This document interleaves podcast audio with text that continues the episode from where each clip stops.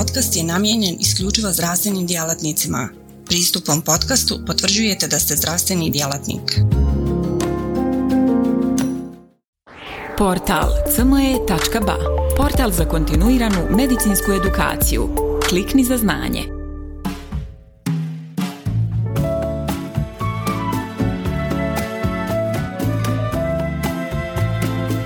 Poštovane kolege, zahvalio bih vam se na izdvojenom vremenu, kao i na interesovanju da poslušate prezentaciju medicina i doping, odnosno šta je to što bi ljekari trebali znati o dopingu. Smatram da navedena prezentacija je pogodna ne samo za ljekare, već također i za druge zdravstvene profesionalce, kao i za studente medicinskih i farmaceutskih fakulteta. Da li ste ranije čuli o dopingu? Ja se nadam da jeste, ako ne iz medicinske literature, onda bar iz medija. Hajdemo prvo da definišemo pojam dopinga. Šta je doping? Doping u savremenoj terminologiji podrazumijeva zloupotrebu sredstava, substanci ili metoda koja su potencijalno štetna po zdravlje sportiste, ali imaju svojstvo da poboljšaju njegovu takmičarsku sposobnost prije ili tokom takmičenja.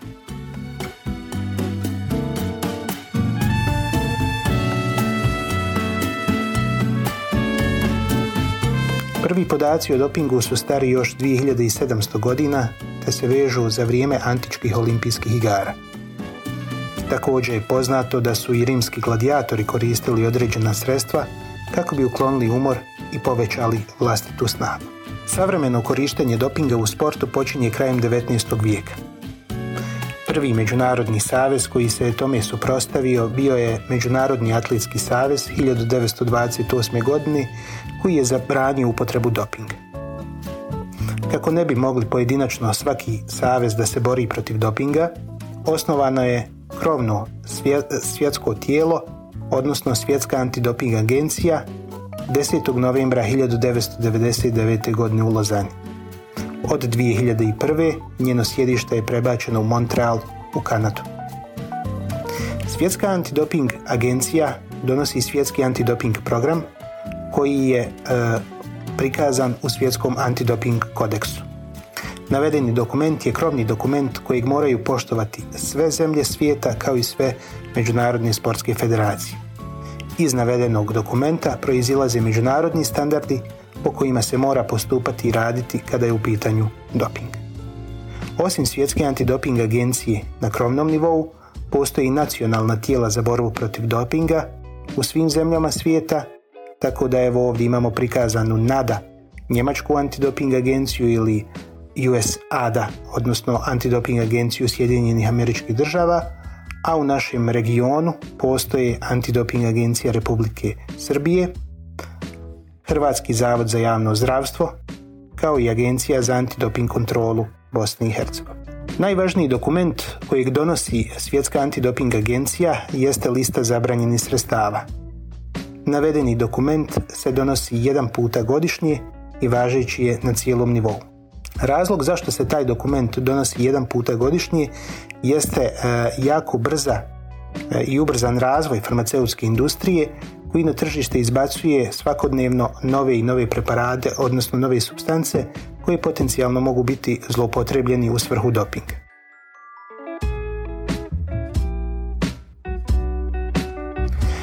Šta se u stvari nalazi na listi zabranjenih sredstava?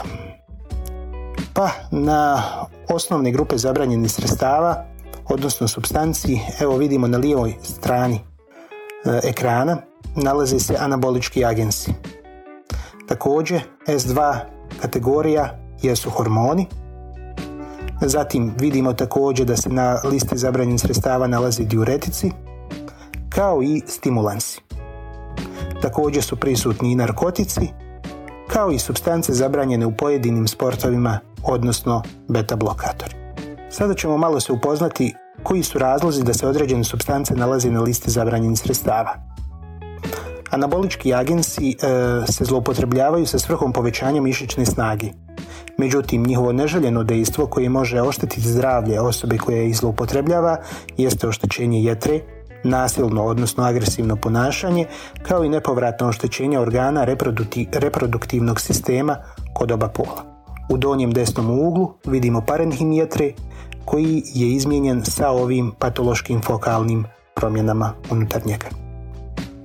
Diuretici jesu lijekovi koji su nam dobro poznati u našoj svakodnevnoj praksi, te ih koristimo, kao što znamo, jeli, u tretmanu hipertenzije i drugih teških srčanih oboljenja, Međutim, oni se vrlo često zloupotrebljavaju u kategoriziranim sportovima, tamo gdje imate srednju, tešku, tešku ili laku kategoriju, ukoliko je ta granica određena, primjer radi na 70 kg, a sportista ima 71 kg, on, će, on može posegnuti za diuretikom, u kratkom vremenskom periodu izbaciti određenu količinu tečnosti iz organizma, prilikom vaganja spasti u nižu kategoriju, te na samom takmičenju može, obzirom da pripada višoj kategoriji, a da se takmiči u nižoj kategoriji, da e, nezasluženo osvoji medalju. Dakle, oni se zloupotrebljavaju jer dovode do kratkoročnog gubitka težine kroz gubitak vode. Neželjena dejstva njihovom e, korištenjem Kod zdravih osoba može, mogu nastati vrtoglavica i nesvjestica, glavobolja mučnina, kao i gubitak koordinacije i ravnoteže. Kao najteže posljedice mogu nastati otkazivanje funkcija bubrega i srca. Hormoni su sljedeće poglavlje koje se nalazi u listi zabranjenih sredstava. Vidimo prikazan eritropoetin, naime to je kao što nam je svima dobro poznato hormon koji je odgovoran za rast crvene krvne loze. Čim imate više eritrocita u organizmu, odmah je poboljšana sposobnost prijenosa i korištenja kisika od pluća prema periferiji. Sa povećanjem brojem eritrocita, odnosno hematokrita, dolazi i do povećanja viskoznosti krvi, tako da je osoba koja ima višak eritrocita sklonija da e, se stvori ugrušak u njegovoj krvi, te može dovesti do srčanih i moždanih udara. Drugi hormon koji je ovdje prikazan jeste hormon rasta, koji se najčešće koristi i zloupotrebljava za rast mišića. Njegovom pretjeranom upotrebom, odnosno prisustvom u organizmu, mogu nastati ozbiljne bolesti srca, kao i stanje akromegalija koje dovodi do naglašenog rasta šaka, stopala i kostiju lica. Sljedeće poglavlje u listi zabranjenih sredstava jesu stimulansi koji onome koji ih koristi dovodi do jednostavno osjećaja kao da nije umoran, a u stvari se te energetske rezerve iz organizma iscrpljuju. Neželjena dejstva, korištenje stimulansa jeste smanjenje koordinacije, dehidracija, gubitak tjelesne težine kao i remećenja centra za temperaturu u mozgu.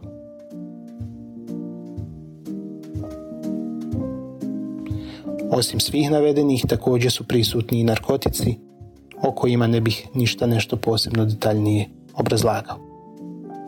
Najvažnija stvar koju trebamo zapamtiti iz liste zabranjenih sredstava jeste da je to jedinstvena lista za cijeli svijet, da se obnavlja svake godine i donosi na svjetskom nivou, da uvijek aktuelnu verziju možemo naći na stranici Svjetske antidoping agencije, te da određene substance u sklopu liste su zabranjene kako na takmičenju, a neke su zabranjene sa izvan takmičenja te također da postoje određene substance koje su zabranjene u pojedinim sportovima. Kako izgleda procedura uzimanja uzoraka na doping kontroli? Prvi korak jeste odabir sportiste. Odabir sportiste se može izvršiti na tri načina. Slučajni, ciljani ili prema poradku. Prema poradku je onaj kada primjer radi u atletici, oni sportisti koji prvo troje sportista koji prođe kroz cilj automatski odlaze na doping kontrolu. Slučajni odabir je princip šašira kada slučajno e, izaberemo dva igrača iz jedne ekipe i dva igrača iz druge ekipe i oni idu na doping kontrolu. Treći odabir, treći način odabira jeste ciljani odabir, gdje ciljano pratimo ponašanje sportiste na terenu, njegovo zalaganje i doprinos, te on ide ciljano na doping kontrolu. Drugi korak jeste obavještavanje sportisti. Doping kontrolor obavještava sportistu o odabiru za doping kontrolu i to obavještavanje sportiste mora se obaviti lično. Nakon što je sportista obaviješten da je odabran za doping kontrolu, dužan je da se što prije javi u stanicu za doping kontrolu kako bi počeo proces doping kontrole. U izuzetnim situacijama može se odgoditi javljanje u stanicu za doping kontrolu. Nakon što se sportista javi u stanicu za doping kontrolu, ponudi mu se mogućnost hidracije prilikom čega sportista bira originalno zatvorena bezalkoholna pića. Kada sportista kaže da može dati e, uzrak urina, bira jednu od zatvorenih posuda za uzimanje uzorka urina. Sportista provjerava da je navedena oprema netaknuta i da nije bilo pokušaja otvaranja kako se cijeli proces ne bi mogao kompromitovati. U toalet odlazi sportista i doping kontrolor istoga pola i e, u toku e, boravka u toaletu sportista je dužan da tokom cijelog e, perioda osigurava direktan nadzor nad davanjem uzorka. Na ovaj način se osigurava da se sportista daje vlastiti urin te se pomaže u sprječavanju manipulacije sa uzorkom.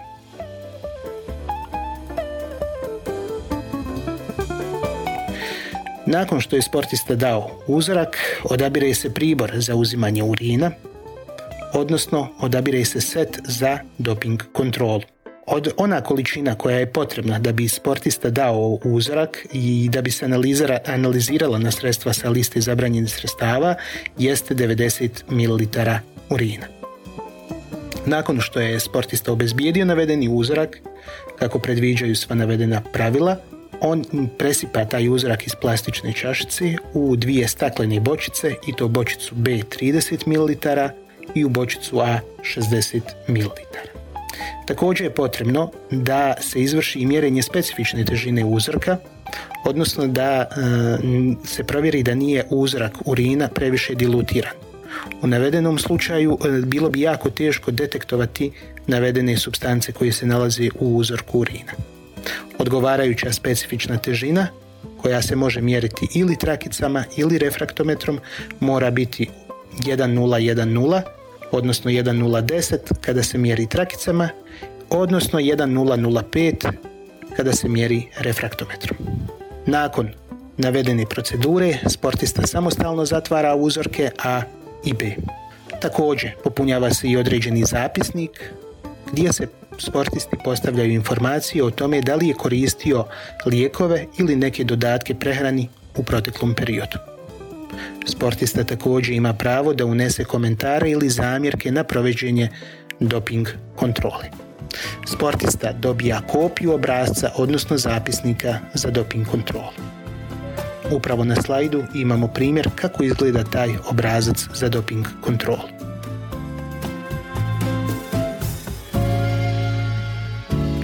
Nakon što se prikupi navedeni uzorak i popuni navedeni obrazac, vrši se pakovanje i transport, odnosno slanje uzorka u ovlaštenu laboratoriju od strane Svjetske antidoping agencije.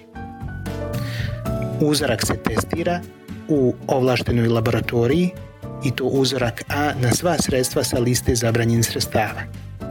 Uzorak B se ne analizira jedin osim u slučaju kada je uzorak A pozitivan na sredstvo, na, i to samo na ono sredstvo koje je bilo pozitivno u uzorku A. Ono što je važno napomenuti jeste da se uzorci za doping kontrolu mogu testirati i analizirati samo u ovlaštenim laboratorijama od strane Svjetske antidoping agencije, te je trenutno njihov broj tih laboratorija u svijetu 30. Prilikom testiranja u laboratoriji ne znaju čiji je uzrak, jedino znaju e, pod kojom šifrom se navedeni uzrak testira prilikom e, analize substanci. Sljedeće važno poglavlje koje bi ljekari trebali znati jeste terapijsko izuzeće. Odnosno, kada, kome i kako se odobrava terapijsko izuzeće. Naime, svaki sportista ima pravo da se razboli ili povrijedi, tako da sportisti niko ne može da uskrati pravo na neophodnu medicinsku terapiju ili tretman. Često je sportisti neophodna terapija koja obuhvata lijekove i metode koji se nalaze na listi zabranjenih substanci. Šta je potrebno onda da se uradi? Potrebno je da se sportista obrati svome ljekaru koji ima punu odgovornost da prijavi upotrebljeni lijek i za njegovo korištenje dobije odgovarajuće terapijsko izuzeće. Ukoliko se to ne uradi, rizikuje se da je njegov sportista bude pozitivan na doping kontroli. Koji su to uh, substance koje je moguće odobriti kao i koja su to stanja koja je moguće e, liječiti sredstvima sa liste zabranjenih sredstava. Prije svega važno je da napomenemo da najveći broj medikamenata koji se indicira pacijentima u svakodnevnom radu ljekara ne nalaze se na listi zabranjenih sredstava. Prije svega na listi nisu većina antihipertenziva, također i neopijatni analgetici, kao i antibiotici. Svi lokalni preparati su dozvoljeni, kao i većina OTC preparata. Također i preparati za tretmane gastrointestinalnih problema, kao što su inhibitori protonske pumpe, H2 blokatori te probiotici su također dozvoljeni i ne nalaze se na listi zabranjenih sredstava. Kada moramo obratiti posebnu pažnju prilikom liječenja sportisti? Mm, ne bi smjeli zanemarivati činjenicu da tretiramo sportistu. Kao što je poznato, razvojem sporta u Bosni i Hercegovini nemaju svi klubovi svog ljekara. Tako da se jedan dobar dio sportista, iako se bave aktivno sportom, liječe u ordinacijama porodične medicine, a također prilikom liječenja, odnosno svojih stanja, javljaju se i u ustanove sekundarnog i tercijalnog nivoa zdravstvene zaštite.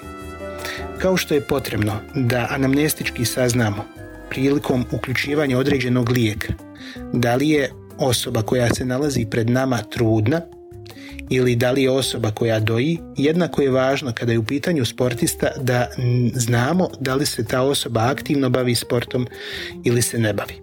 Da upravo ne bi napravili problem navedenoj osobi, odnosno propisali mu nešto što, je, što on ne bi smio da koristi. Sljedeća stvar koja je jako važna za medicinske profesionalce jeste da je potrebno da iscrpimo sve druge farmakoterapijske mogućnosti kako se ne bi posezalo za sredstvima sa liste kod liječenja sportisti. Primjer te bolesti jeste hipertenzija. Poznato nam je da na tržištu postoji jedan širok dijapazon antihipertenziva, a u sklopu liste zabranjenih sredstava se nalaze diuretici. Tako da je preporuka da e, kod osoba koje se aktivno bave sportom uključimo neki antihipertenziv koji se ne nalazi na listi te odgovarajućom dozom i kombinacijom njegovom sa drugim lijekovima koji se također ne nalaze na listi pokušati riješiti njegov problem. Antihipertenzivi koji se ne nalaze na listi jesu znači sartani, ACE inhibitori, alfa blokatori, kao i blokatori kalcijevih kanala. Sljedeća stvar koja je jako bitna jeste da se strogo treba držati terapijskih indikacija i protokola. Na desnoj strani slajda vidimo spisak dijagnoza kod kojih je odobreno korištenje određenih lijekova sa liste zabranjenih sredstava. Odnosno, također vidimo u donjem dijelu ove tabele listu lijekova koja je primjerena da se koristi u tretmanu određenih, određenih stanja kod našeg sportisti. Ono što je primjetno jeste da je taj lista lijekova strogo definisana i to za određena strogo definisana stanja. Često budemo svjesni da u medicinskoj praksi posegnemo nekad i za nekim lijekovima koji nisu apsolutno medicinski indicirani ili nisu barem prvi lijek izbora u tretmanu stanja kod pacijenata. Iz navedenog razloga moramo da se strogo držimo terapijskih protokola. I četvrta važna stvar jeste, jesu OTC preparati.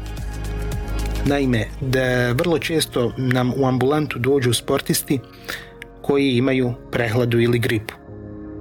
Mi navedeno stanje, ukoliko se odlučimo medikamentozno liječiti, liječimo ga uglavnom sa OTC preparatima, te posebno moramo voditi računa da mu se sportisti ne izdaje preparat koji u svom sadržaju ima neko sredstvo sa liste, bilo da je to pseudoefedrin, već se preporučuje ili eventualno daje neko sredstvo koje ne sadrži, a ili je jednako pogodno i efikasno za tretman njegovog stanja, primjer radi acetil salicilna kiselina u kombinaciji sa vitaminom C. Ukoliko zaista sportista boluje od neke bolesti gdje je potrebno da mu se odobri njegovo korištenje zabranjenog sredstva jer bi on u protivnom bio vitalno ugrožen, kao primjer radi šećerna bolest, diabetes mellitus, te sportista mora da koristi inzuline.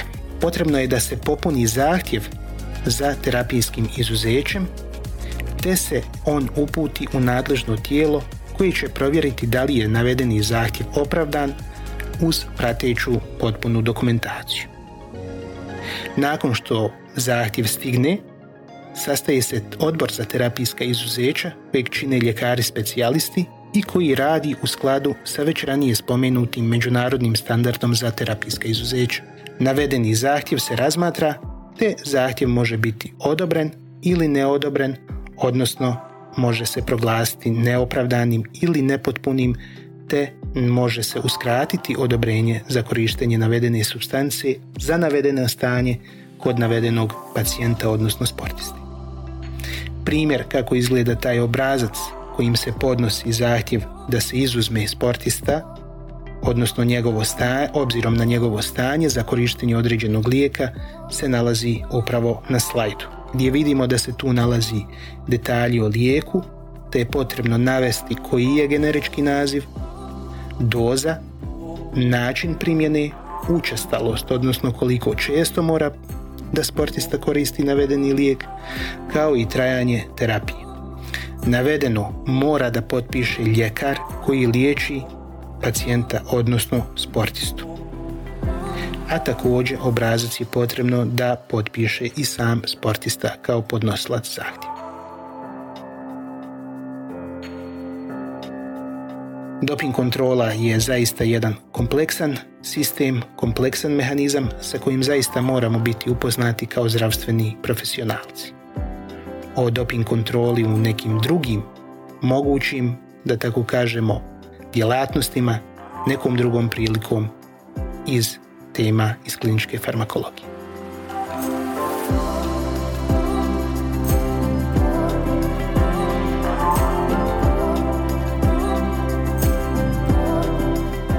Portal cme.ba Portal za kontinuiranu medicinsku edukaciju.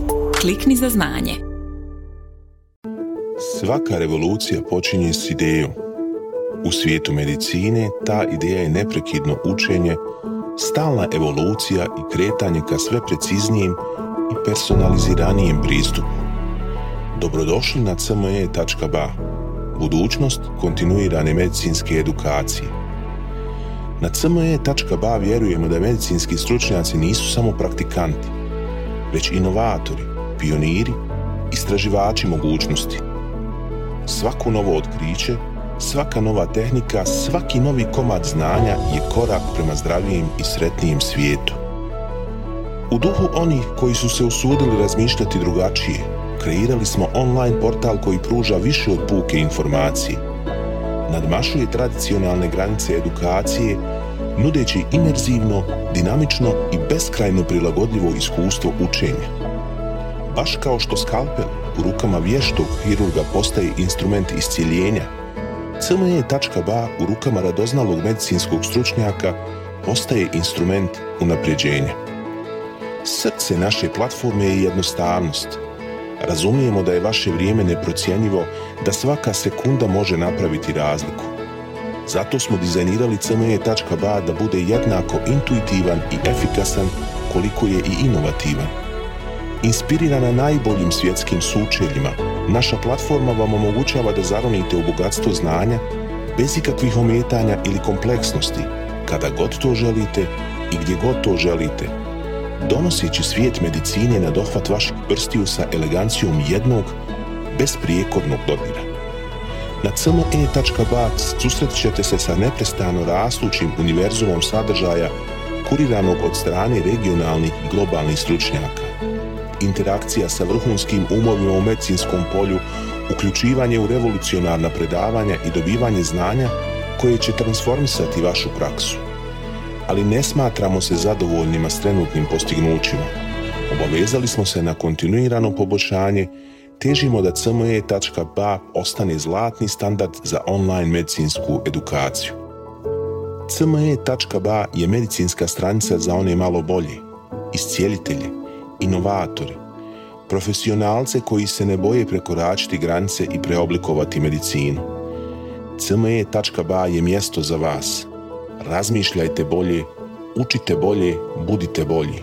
Stoga kliknite za znanje i pristupite na cme.ba gdje učenje nikad nestaje, gdje strast susreće profesiju, gdje medicina susreće inovaciju.